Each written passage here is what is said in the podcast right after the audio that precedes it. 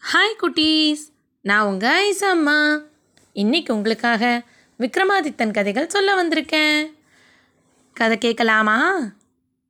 ஏழாவது படிக்கு காவலான ஏகோபோகவல்லி பதுமை போஜராஜனுக்கு விக்ரமாதித்தரை ஏழர் நாட்டு சனி பிடிச்சதையும் அதனால விக்ரமாதித்தர் மதுராபுரி பட்டணத்துக்கு போய் அரசர் மதுரேந்திரன் கிட்ட ஆதித்தன்கிற பேரில் சேவகனாக சேர்றாரு. அவர் கூட தேவலோக கன்னிகையான ரத்னமாலையும் ஜலந்திரன் அப்படிங்கிற தவளையும் அனந்தன்கிற பாம்பும் கூடவே இருக்காங்க. அரசர் மதுரேந்திரன் ரத்னமாலையை திருமணம் பண்ணிக்கணுங்கிறதுக்காக ஆதித்தனை அனுப்பி உயர்தரமான முத்துக்கள் வேணும்னு அனுப்புகிறாரு அது முத்துநகைங்கிற பெண் சிரிக்கிற போது விடுற முத்துக்கள்னு தெரிஞ்சுக்கிட்ட விக்ரமாதித்தர் அந்த முத்துநகைக்கு ஏற்பட்ட ஆபத்துலேருந்து முத்துகு நகையை காப்பாற்றி அவளையும் தன்னோட வீட்டுக்கு அழைச்சிட்டு வராரு. இப்போ ஆதித்தனோட வீட்டில் ரெண்டு அழகான பெண்கள் இருக்கிற விஷயம் அரசர் மதுரேந்திரனுக்கு தெரியுது. அவர் அவங்க ரெண்டு பேரையுமே திருமணம் பண்ணிக்கணும்னு ஆசைப்படவும் அவரோட மந்திரி உடனே ஆதித்தன் ரொம்ப பெரிய வீரன். அவன் இருக்கிற வரைக்கும் அவங்க வீட்டில் இருக்கிற பெண்களை நீங்கள் திருமணம் பண்ணிக்க முடியாது. அதனால் ஆதித்தனால் செய்ய முடியாத வேலை எதையாவது ஒன்று கொடுத்து ஆபத்தான இடத்துக்கு அனுப்பி வச்சிட்டா ஆதித்தன் வரல அப்படிங்கிறதுனால அவங்க வீட்டில் இருக்கிற பெண்களை நீங்கள் திருமணம் பண்ணிக்கலாம். அப்படின்னு சொல்கிறார் அதுக்கேற்ற மாதிரி ஏழு கடல் தாண்டி இருக்கிற நாகபுரம் அப்படிங்கிற தீவில் நாகராஜன் அப்படிங்கிற அரசர் ஆண்டு வராரு. அந்த நாகராஜனுக்கு நாகக்கன்னிகை அப்படிங்கிற மகள் இருக்காங்க. அந்த நாகக்கன்னிகை சிரித்தாங்கன்னா அவங்களோட வாயிலேந்து நாகரத்தினங்கள் உதிரும். அந்த மாதிரி உயர்ந்த நாகரத்தினங்கள் வேணும்னு சொல்லி நீங்கள் ஆதித்தனை அனுப்பி வைங்க. ஆதித்தனால் அந்த இடத்துக்கு ஏழு கடலை தாண்டி போகவே முடியாது. ஒருவேளை ஆதித்தன் அந்த ஏழு கடலை தாண்டி நாகபுரத்துக்கு பக்கத்தில் போகணும்னு நினச்சா அந்த தீவை சுற்றி அறக்காத தூரத்துக்கு விஷம் பரவி இருக்கு. அங்கே எந்த மனுஷனாலையும் போக முடியாது. அதனால் ஆதித்தனால் திரும்பியே வர முடியாது அப்படின்னு யோசனை சொல்கிறாங்க இதை கேட்ட அரசர் மதுரேந்திரனும் அப்படியே ஆகட்டும்னு சொல்லிட்டு அடுத்த நாள் ஆதித்தனை கூப்பிட்டு எனக்கு அந்த நாககன்னிகை சிரிக்கிற போது உதிர்ற நாகரத்தினங்கள் தேவை அப்படின்னு சொல்லி அவருக்கு தேவையான நிறைய பொற்காசுகளையும் அறுபது நாட்கள் கெடுவும் கொடுத்து அனுப்பி வைக்கிறாரு அரசர் சொன்னதை காதில் வாங்கிக்கிட்ட ஆதித்தன் தன்னோட வீட்டுக்கு வந்து யோசனையில் இருக்கார். அதை பார்த்த ஜலந்திரனும் அனந்தனும் ரத்னமாலையும் முத்துநகையும் அரசே ஏன் என்னவோ யோசிச்சுக்கிட்டு இருக்கீங்க? அப்படின்னு கேட்குறாங்க அதுக்கு உடனே விக்ரமாதித்தர் அரசர் சொன்ன வேலையை பற்றி சொல்கிறாரு இதை கேட்ட உடனே அனந்தன் அரசே நீங்கள் ஏழு கடலை எப்படி தாண்டணும்னு யோசிக்கிறீங்க? நம்ம ஜலந்திரனை நீங்கள் கடல் பக்கத்தில் நின்றுக்கிட்டு நினச்சிட்டிங்கன்னா உடனே அவன் பெரிய தவளையாக மாதிரி எங்கே வந்துடுவான்? நீங்கள் அவன் மேலே உட்காந்துக்கிட்டே ஏழு கடலையும் தாண்டி போயிட முடியும் அப்படின்னு சொல்கிறாரு இதை கேட்ட விக்ரமாதித்தன் ஓஹோ அப்படியா? அப்படின்னு சொல்லிட்டு சரி அந்த நாகபுரம் தீவுக்கு எப்படி போகிறது அப்படின்னு கேட்குறாரு அதுக்கு உடனே அனந்தன் அரசே நீங்கள் அந்த தீவுக்கு முன்னாடியே விஷம் பரவி இருக்கிறதுனால அங்கே போயிட்டு நீங்கள் என்ன நினைங்க? நான் உடனே அங்கே வந்துடுறேன். அங்கே வந்து உங்களுக்கு தேவையான உதவிகளெல்லாம் நான் பண்ணுறேன் அப்படின்னு சொல்கிறாரு இதெல்லாம் கேட்ட விக்ரமாதித்தர் இப்போது ரத்னமாலையை பார்த்து நான் வர்ற வரைக்கும் முத்துநகையை எப்படி பத்திரமா பார்த்துப்பீங்க? அப்படின்னு கேட்குறாரு அதுக்கு உடனே ரத்னமாலை தான் கையில் இருந்த மந்திர தண்ணியை எடுத்து முத்துநகை மேலே தெளிக்கிறாங்க. முத்துநகை ஒரு மரப்பாச்சி பொம்மையாக மாறிடுறாங்க அந்த மரப்பாச்சி பொம்மையை எடுத்து செவத்தோரமாக வச்சுட்டு அரசே நீங்கள் வர்ற வரைக்கும் முத்துநகையும் இந்த வீட்டையும் நாங்கள் பத்திரமா பார்த்துக்குறோன்னு சொல்கிறாங்க எல்லாரும். இதை கேட்ட விக்ரமாதித்தர் சந்தோஷத்தோட சரின்னு சொல்லிட்டு உடனடியாக கடல் இருக்கிற திக்கை நோக்கி நடக்க ஆரம்பிக்கிறாரு. அங்கே கடல் பக்கத்தில் போன உடனே ஜலந்திரன்கிற அந்த தவளையை நினைக்கிறாரு. அப்போ அந்த கடற்கரையோரத்தில் ரொம்ப பிரம்மாண்டமான ஒரு பெரிய தவளை வருது. அது நம்ம ஜலந்திரன் தான். உடனே விக்ரமாதித்தரும் அந்த ஜலந்திரன் மேலே ஏறி அந்த ஏழு கடல்களையும் தாண்டி நாகபுரத்துக்கு முன்னாடி இருக்கிற அச்சுத நகரி அப்படிங்கிற ஊருக்கு வந்து சேர்றாரு. அச்சுத நகரியில் வீதியோரமாக அவர் நடந்து போய்கிட்டு இருக்கிறம்போது ஒரு வீட்டுலேருந்து ரொம்ப கஷ்டத்தோடு அழற ஒரு அம்மாவோட குரல் கேட்குது அவர் உடனே ஏன் இந்த அம்மா இவ்வளோ வருத்தத்தோடு அழறாங்க? அப்படின்னு தெரிஞ்சுக்கிறதுக்காக அம்மா ஏன் அழறீங்க? என்ன ஆச்சு அப்படின்னு கேட்குறாரு அதுக்கு உடனே அந்த அம்மா தம்பி இந்த ஊரில் ராஜா அச்சுதராஜனுக்கு நாலு மகள்கள் இருக்காங்க. அதில் மூத்த மகள் பேர் அச்சுத மடந்த அந்த அச்சுத மடந்தைக்கு தினமும் காலையில் திருமணம் ஆகிறதும் அந்த திருமணம் ஆன அன்னைக்கு இரவே அந்த மாப்பிள்ளை இறந்து போகிறதுமா நடக்குது.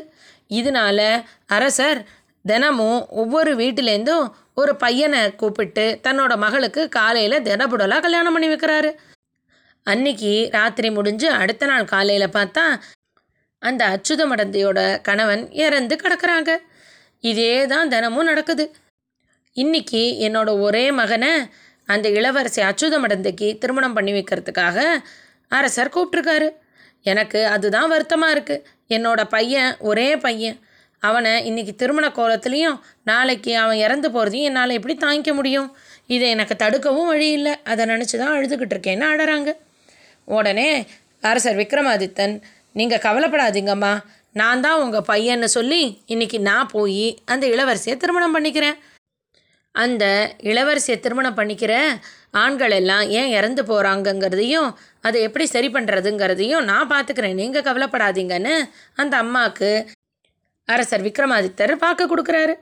ஆனால் அந்த அம்மா வேணாம்ப்பா என்னோட மகனுக்காக உங்கள் உயிரை நான் பணைய வைக்க விரும்பலைன்னு சொல்லி சொல்கிறாங்க ஆனாலும் அரசர் பிடிவாதமாக இருந்து அந்த அம்மாவோட மகனுக்கு பதிலாக தானே போய் இளவரசி அச்சுதமடந்தையை திருமணம் பண்ணிக்கிறாரு. அன்னைக்கு சாயந்தரம் ரெண்டு பேரும் உட்காந்து பேசிக்கிட்டு தாயமெல்லாம் விளையாடிக்கிட்டு இருக்கிற போது விளையாட்டுக்கு நடுப்புறவே இளவரசி அப்படியே மயங்கி போய் படுத்து தூங்குறாங்க. இதை பார்த்த அரசர் விக்ரமாதித்தனுக்கு ஒன்றுமே புரியல. அவர் உடனே வேதாளத்தை கூப்பிட்டு ஏன் இந்த பொண்ணு இப்படி மயங்கி விழுந்திருக்காங்க? அப்படின்னு கேட்குறாரு அதுக்கு உடனே வேதாளமும் அரசே நாகபுரத்துலேருந்து இளவரசர் நாகேந்திரன் இந்த பெண்ணை பார்க்கறதுக்காக இப்போ வந்துக்கிட்டு இருக்காரு. ஒரு சுரங்கப்பாதை வழியாக அவர் அந்த சுரங்கப்பாதையில் வந்த உடனேயே அவரோட மூச்சு காத்து பட்டு இந்த பெண் மயக்கமாகி விழுந்துடுறாங்க. இவங்க பக்கத்தில் தூங்கிக்கிட்டு இருக்க இவங்களோட கணவர்களை அந்த நாகலோக இளவரசன் வந்து பாம்பா உருவம் எடுத்து தீண்டிடுறாரு. அந்த விஷம் ஏறி அவங்கெல்லாம் இறந்துடுறாங்க. அது மாதிரி தான் இது வரைக்கும் எல்லா நாளும் ஒவ்வொருத்தராக இறந்து போயிருக்காங்க அப்படின்னு சொல்லுது. இதை கேட்ட அரசர் விக்ரமாதித்தர் வேதாளத்தை பார்த்து நீ உடனடியாக என்ன மாதிரி உருவம் எடுத்து இந்த பெண் பக்கத்தில் படுத்துக்கோ. அந்த நாகேந்திரன் இங்கே வந்து பாம்பு மாதிரி ஆகி உன்னை தீண்டுறதுனால உனக்கு எந்த பாதிப்பும் வராது. நான் என்னோட வாளால் அந்த நாகேந்திரனோட வாலை மட்டும் துண்டிச்சிடுறேன். உடனே அவன் தன்னை யாரோ பிடிக்க வந்திருக்காங்கன்னு பயந்துக்கிட்டு மறுபடியும் அந்த பாதாள சுரங்க வழியாக தன்னோட ஊருக்கே போயிடுவான். இனிமே இந்த அச்சுத நகரிக்கு வந்து இங்கே இருக்கிற மக்கள் எல்லாம் அவன் கஷ்டப்படுத்த மாட்டான். அதோடு இல்லாமல் நான் அந்த நாகக்கன்னிகையை என்னோட அழைச்சிக்கிட்டு போகணுன்னா அந்த நாகேந்திரனோட சம்மதமும் வேணும். ஏன்னா நாகக்கன்னிகை அவனோட தங்கதானே அப்படின்னு சொல்கிறாரு விக்ரமாதித்தர் சொன்னபடியே வேதாளமும் விக்ரமாதித்தர் மாதிரி உருவம் எடுத்துக்கிட்டு அச்சுத மடந்த பக்கத்தில் படுத்திருக்கு. நாகேந்திரன் அங்கே வந்து அந்த வேதாளத்தை மனுஷன்னு நினச்சி நாகமா மாதிரி தீண்டுறாரு.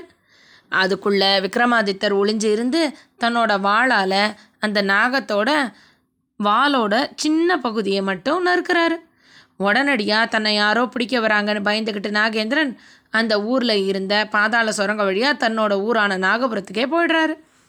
அடுத்த நாள் காலையில் விக்ரமாதித்தர் இறந்துருப்பாருன்னு நினச்சி அமைச்சரும் மீதி பிரதானிகளும் அந்த இறந்த மணமகனை தூக்கிக்கிட்டு போகிறதுக்காக சவ ஊர்வலத்தோடு தயாராக வராங்க. ஆனால் அங்கே வந்து பார்க்குற போது விக்ரமாதித்தர் நல்ல திடகாத்திரமாக நிற்கிறத பார்த்தவங்க ஆச்சரியப்பட்டு அதிர்ந்து போயிடுறாங்க. தன்னோட மாப்பிள்ளை இன்னும் இறந்து போகலை உயிரோட தான் இருக்காருன்னு தெரிஞ்சுக்கிட்ட அந்த அச்சுத நகரியோட ராஜா அச்சுதநந்தன் வேகமாக வந்து வந்திருக்கிறது விக்ரமாதித்த மகாராஜான்னு தெரிஞ்சுக்கிட்டு அச்சுத மடந்தை மட்டும் இல்லாமல் தன்னோட மீதி மூன்று பெண்களையுமே விக்ரமாதித்தரோட அனுப்பி வைக்கிறாரு. விக்ரமாதித்தர் அவங்கள அங்கே இருக்க சொல்லிட்டு நாகபுரத்தோட கடல் பகுதி பக்கத்தில் நின்றுக்கிட்டு அனந்தனை பற்றி நினைக்கிறாரு. அந்த நாகபுரத்துலேருந்து அறக்காத தூரத்துக்கு விஷம் பரவி இருக்கிறதுனால விக்ரமாதித்தரால் போக முடியாதுங்கிறதுனால அனந்தன் உடனே விக்ரமாதித்தரை அங்கேயே இருக்க சொல்லிட்டு தான் மட்டும் போய் அங்கே நாகராஜன் கிட்டேயும் நாகேந்திரன் கிட்டேயும் நாகக்கன்னிகையை அரசர் விக்ரமாதித்தரோடு அனுப்பி வைக்கணும்னு தூது போகிறாரு விக்ரமாதித்த மகாராஜாவே நாகபுரத்தை நோக்கி வராருன்னு தெரிஞ்சுக்கிட்ட அந்த நாகராஜனும் உடனடியாக அந்த விஷத்துலேருந்து ஒரு பாதையை சரி பண்ணி விக்ரமாதித்தர் உள்ளே வர்றதுக்கு வழி பண்ணுறாரு விக்ரமாதித்தர் அங்கே வந்தோடனே நாகக்கன்னிகையை நாகராஜன் அவரோட அனுப்பி வைக்கிறாரு. அச்சுத நகரியிலேருந்து விக்ரமாதித்தர் வேதாளம் அனந்தன் அச்சுதமடைந்த அவங்களோட மூன்று சகோதரிகள் நாககன்னிகை எல்லாரோடையும் மதுராபுரி பட்டணத்துக்கு வந்து தன்னோட வீட்டுக்கு போகிறாரு அங்கே ரத்னமாலை முத்துநகையை பழையபடி பெண்ணாக மாற்றி வைக்கிறாங்க. விக்ரமாதித்தர் அங்கே எல்லா பெண்களையும் இருக்க சொல்லிட்டு நாகக்கன்னிகை சிரித்த போது அவங்க வாயிலேந்து விழுந்த நவரத்னங்களை மட்டும் எடுத்துக்கிட்டு போய் அந்த அரசர் மதுரேந்திரன் கிட்ட கொடுக்குறாரு. இதை பார்த்த அரசர் மதுரேந்திரன் அதிர்ச்சி ஆயிடுறாரு. எப்படி ஆதித்தன் மட்டும் ஏழு கடலை தாண்டி போய் நாகரத்தினங்களையும் கொண்டு வந்துட்டான் அப்படின்னு. அதனால் ஒப்புக்காக ஆதித்தன் கிட்ட பேசி அனுப்பிட்டு என்ன நடக்குதுன்னே புரியலேன்னு உட்காந்துருக்காரு அப்போ கார்கோடகன் ஆதித்தனை ரொம்ப நாள் பிரிஞ்சிருந்து பார்க்க போகிற மாதிரி அவரோட வீட்டுக்கு போயிட்டு அங்கே தேவலோக பெண்கள் மாதிரி ஏழு பேர் இருக்கிறத பார்த்துட்டு உடனடியாக வந்து ராஜா மதுரேந்திரன் கிட்ட சொல்கிறாரு அரசே அங்கே ரத்னமாலை முத்துநகையை தவிர நாகக்கன்னிகை அச்சுத மடந்தை அவங்களோட மூன்று சகோதரிகள்னு மொத்தம் ஏழு பேர் இருக்காங்க அப்படின்னு சொல்கிறாரு இதை கேட்ட ராஜா மதுரேந்திரன் இப்போ என்ன பண்ணுறது நானும் அவங்கள பார்க்கணுமே அப்படின்னு சொல்லிட்டு ரெண்டு பேருமா வழக்கம் போல் ஆதித்தரோட வீட்டுக்கு இருட்டின உடனே வராங்க.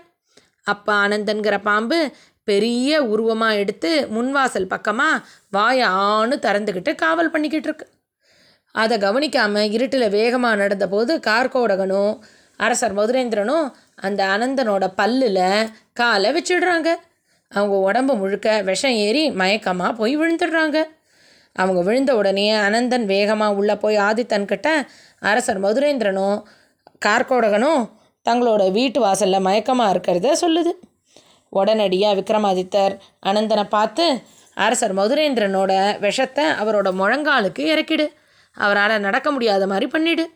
கார்கொடகன் என்னோட நண்பன்கிறதுனால போயிட்டு போகுதுன்னு அவனை மன்னிச்சு இனிமேல் இந்த பக்கம் வரக்கூடாதுன்னு எச்சரிக்கை பண்ணி அனுப்பி வச்சுடு அப்படின்னு சொல்கிறாரு அதே மாதிரி அனந்தன் பாம்பும் தன்னோட விஷத்தை குறைச்சி கார்கோடகனை எழுப்பி விட்டுட்டு அந்த அரசர் மதுரேந்திரனோட முழங்கால் கிட்ட விஷத்தை தேக்கி வச்சிடுது.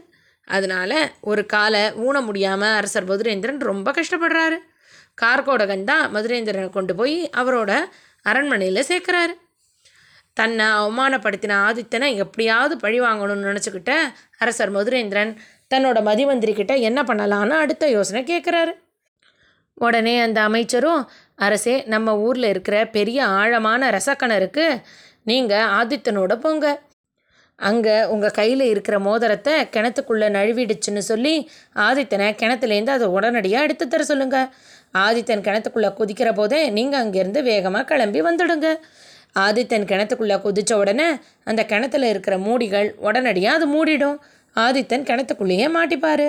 அப்படின்னு யோசனை சொல்கிறாரு ஏற்கனவே அரசர் தனக்கு அடுத்தடுத்து சோதனையாக சில வேலைகளை கொடுத்ததை பார்த்த விக்ரமாதித்தர் வேதாளத்தை அரண்மனையில் பள்ளி மாதிரி இருந்து அங்கே என்ன நடக்குதுன்னு வேவு பார்க்க சொல்லியிருந்தார்.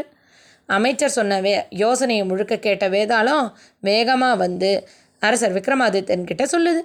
அவர் உடனே தன்னோட நண்பனான ஜலந்திரன் தவளையை கூப்பிட்டு ஜலந்திரா நீ அந்த கிணத்தோட உள்பகுதியில் ஒளிஞ்சுக்கோ.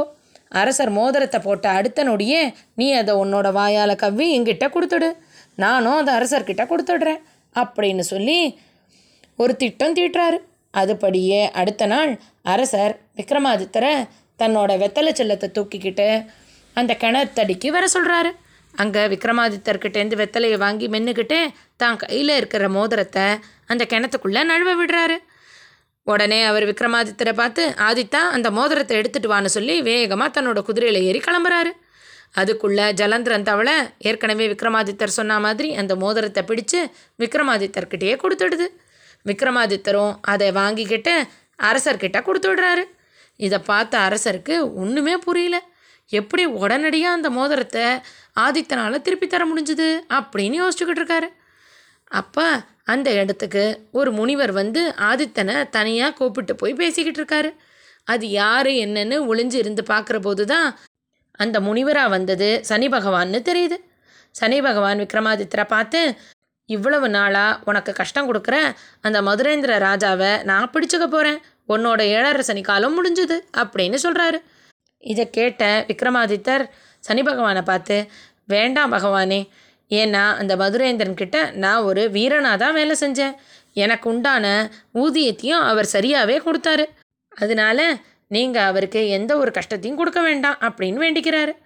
விக்ரமாதித்த அரசரோட பெருந்தன்மையை பார்த்த ராஜா மதுரேந்திரன் வேகமாக ஓடி வந்து விக்ரமாதித்தர்கிட்ட மன்னிப்பு கேட்குறாரு. அவர் செஞ்ச தவறுகளுக்கெல்லாம் உடனடியாக அவரை மன்னித்த விக்ரமாதித்தர் அவரோட விஷத்தை அனந்தனை விட்டு முறிச்சிட்டு அவருக்கு முத்துநகை நாகக்கன்னிகை அச்சுதமடந்தே அவங்களோட மூன்று சகோதரிகள் எல்லாரையுமா திருமணம் பண்ணி வைக்கிறாரு?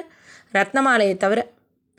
அதுக்கப்புறமா தான் கிட்ட இருந்த செல்வத்தெல்லாம் எடுத்து கார்கோடகனுக்கும் அந்த மதிம அமைச்சருக்குமா பிரித்து கொடுக்குறாரு. மதுராபுரியிலேருந்து உஜ்ஜயினி மாகாளி பட்டணத்துக்கு அனந்தன் ஜலந்திரன் ரத்னமாலை வேதாளம் எல்லாரோடையும் விக்ரமாதித்தர் திரும்பி வர்றபோது அனந்தனையும் ஜலந்திரனையும் முதல்ல பார்த்த அந்த குளக்கரை வருது. அந்த குளத்துக்கிட்ட வந்த உடனேயே அவங்களோட சாபம் நீங்கினதுனால அனந்தனும் ஜலந்திரனும் விக்ரமாதித்தர்கிட்டேருந்து சொல்லிட்டு புறப்பட்டு போயிடுறாங்க. விக்ரமாதித்தர் ரத்னமாலையோட வேதாளத்தோட தன்னோட உஜ்ஜயினி மாகாளி பட்டணத்துக்கு வராரு. உஜ்ஜயினி மாகாளி பட்டணத்துக்கு உள்ளே நுழையிறதுக்கு முன்னாடியே ரத்னமாலையும் விக்ரமாதித்தர்கிட்ட சொல்லிட்டு மறுபடியும் இந்திர சபைக்கே போயிடுறாங்க. இந்த கதையை போஜராஜனுக்கு சொன்ன ஏகபோகவல்லி பதுமை எங்கள் ராஜா மாதிரி தயாள குணமோ வீரமோ அறிவும் சிறந்தவங்க தானே இந்த சிம்மாசனத்தில் ஏறணும் அப்படின்னு சொல்லுது. அன்னைக்கு நாள் பொழுது முடிஞ்சதுனால போஜராஜனும் சிம்மாசனத்தில் ஏறாமல் மறுபடியும் தான் அரண்மனைக்கே போயிடுறாரு. அப்புறம் என்ன நடந்ததுன்னு நாளைக்கு பார்க்கலாம். இன்னைக்கு கதை இதோட ஆச்சு